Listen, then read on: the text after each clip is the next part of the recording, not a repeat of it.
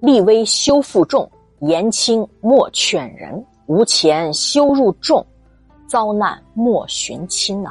平生莫做皱眉事儿，世上应无切齿人。曾经啊，汉高祖多次想要换太子，使得戚夫人和吕雉两个人呢势同水火，最后呢让戚夫人被推入万劫不复的深渊，也堪称教科书级别的内宫斗争的血案呢。你看，如今他的儿子文帝刘恒也遇见一模一样的问题。文帝很宠爱慎夫人，一个慎夫人，一个戚夫人。一个是文帝的宠妃，一个是高祖的宠妃。你看，如此地位相像的两个女人，最终两种全然不同的命运。后宫里的生存法则，你以为只要有皇帝宠爱你，你就能万事大吉吗？大家好，我是瑞奇。翻到中华书局版《资治通鉴》小黄皮二册那个版本，第二册四百五十四页了。上一回我说到灌婴的继从贾山上书刘恒，就谈论呢治乱之道，所以他这个很真实的话呢，被明智的文帝就嘉许还采纳了。刘恒每次啊上朝的途中，郎官、从官或者其他随从官员，只要上书言事儿，他马上叫这个辇车停下来，马上处理公务，他绝对不拖拖拉拉。那不可以采纳，他就放到一边可以采纳了，他当场他都会给予赞扬，非常敬业的一个皇帝。有一次，刘恒啊从霸陵回宫的时候，他就打算纵马飞驰啊下一个非常陡的一个大坡，中郎将袁盎就看到了，急忙跑上前呀，就紧紧的傍着这个车辆，拉住这个马的缰绳啊，就随同着这辆车一同飞奔啊。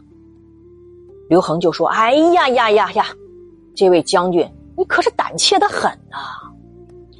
袁盎就很冷静的回答：“俗话说，千金之子坐不垂堂，意思就是说，有身价的人啊，从来不坐在那屋檐底下，他怕瓦掉下来把这脑袋给砸坏了，把人再砸死了。而圣明的君主啊，不涉险，不侥幸。”现在陛下放纵驾车的六匹骏马飞驰下峻险的陡坡，万一马匹受惊，车辆被毁，即便陛下轻忽于你自身的安危，但又如何能对得起高皇帝和太后呢？这话一出啊，文帝觉得言之有理，从此以后再也不敢做任何冒险的举动了。哎呀，让我想起来，曾经啊，有一位上市公司的董事长，非常喜欢呢去涉险爬喜马拉雅山啊，各种世界高峰。据说呀，一传出他要登顶啊，或者是上这个高峰的这个信息啊，股票就会下跌。如果当时他知道哦，在《资治通鉴》里记载有这样的话，我相信他应该不会去涉险，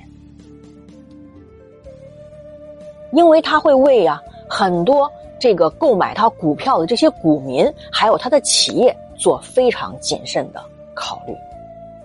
你看现在啊，如果是身居高位的人啊，那些大的企业家呀，如果能明白今天这个道理，千金之子坐不垂堂，我相信呢，可能在做任何事啊，都会多一年，多一个谨慎在里面。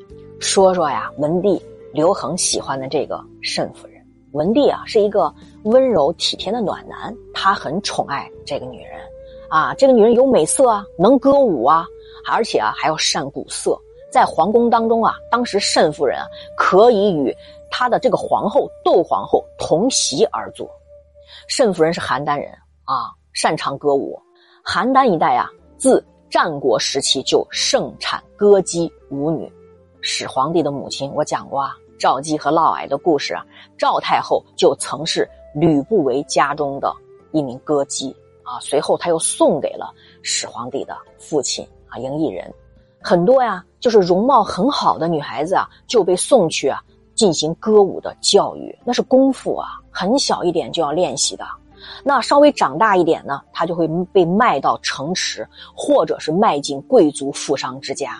那好一点的，也会进入宫廷之中。成为皇帝或者那些地方封国诸侯的女妓。司马迁呀，在《霍职列传》中啊，对他们是有评价的，说这些女孩子啊叫古名色，典西由媚贵妇入后宫，变诸侯。慎夫人啊，就是他描述的其中的一员。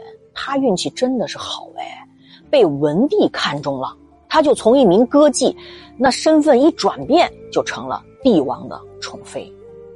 有一次啊，汉文帝就带着窦皇后、慎夫人这两个人啊，就乘辇车同往上林苑游幸，就游玩啊。晚上就在上林苑举行盛宴。由于慎夫人是汉文帝的宠妾嘛，在宫中啊，他就经常和皇后平起平坐。上林郎官啊，按照惯例，人家就把慎夫人的座位安排在皇后哎这样的一个同等的座位上。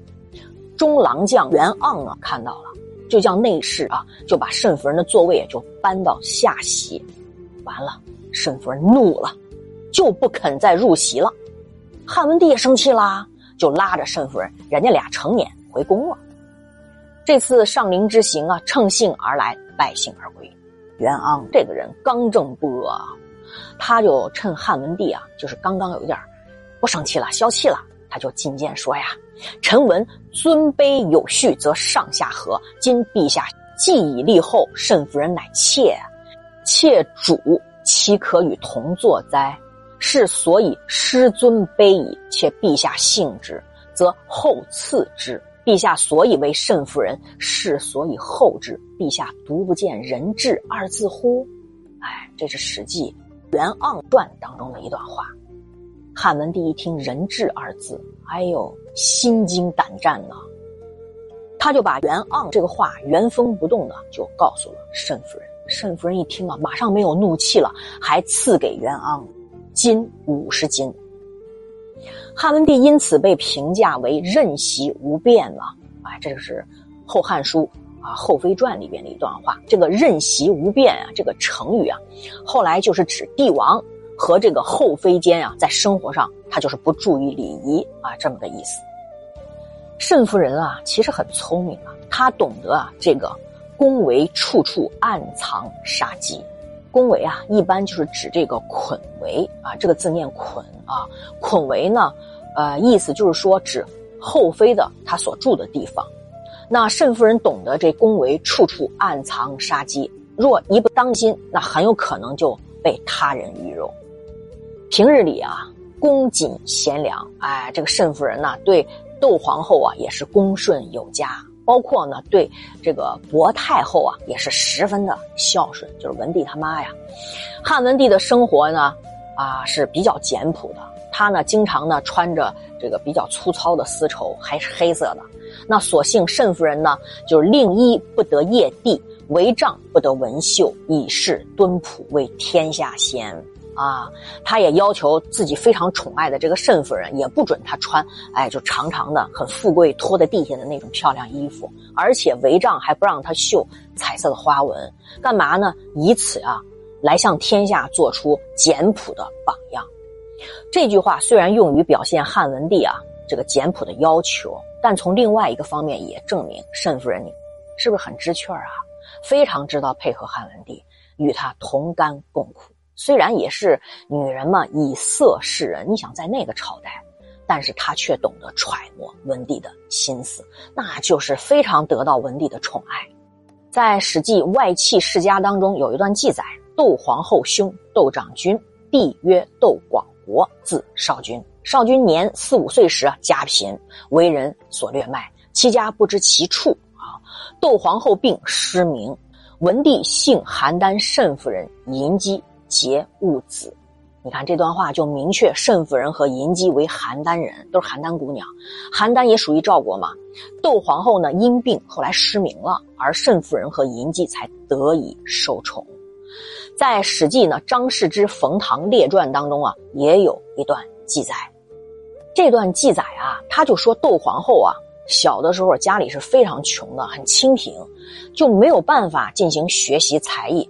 后来呢，他又失明了，他就不便呢，就去侍奉文帝。而这个时候呢，慎夫人生于赵国旧都的邯郸，历来呢就是以歌姬舞女而闻名。慎夫人又特别善于鼓瑟，哎呀，她可以呢与文帝歌声相和，所以因此啊，文帝就非常宠幸慎夫人。后来就有点疏远窦皇后，这也在情理之中。这不是像他当年他爸汉高祖宠幸舞蹈家戚夫人，后来又疏远吕皇后，如出一辙。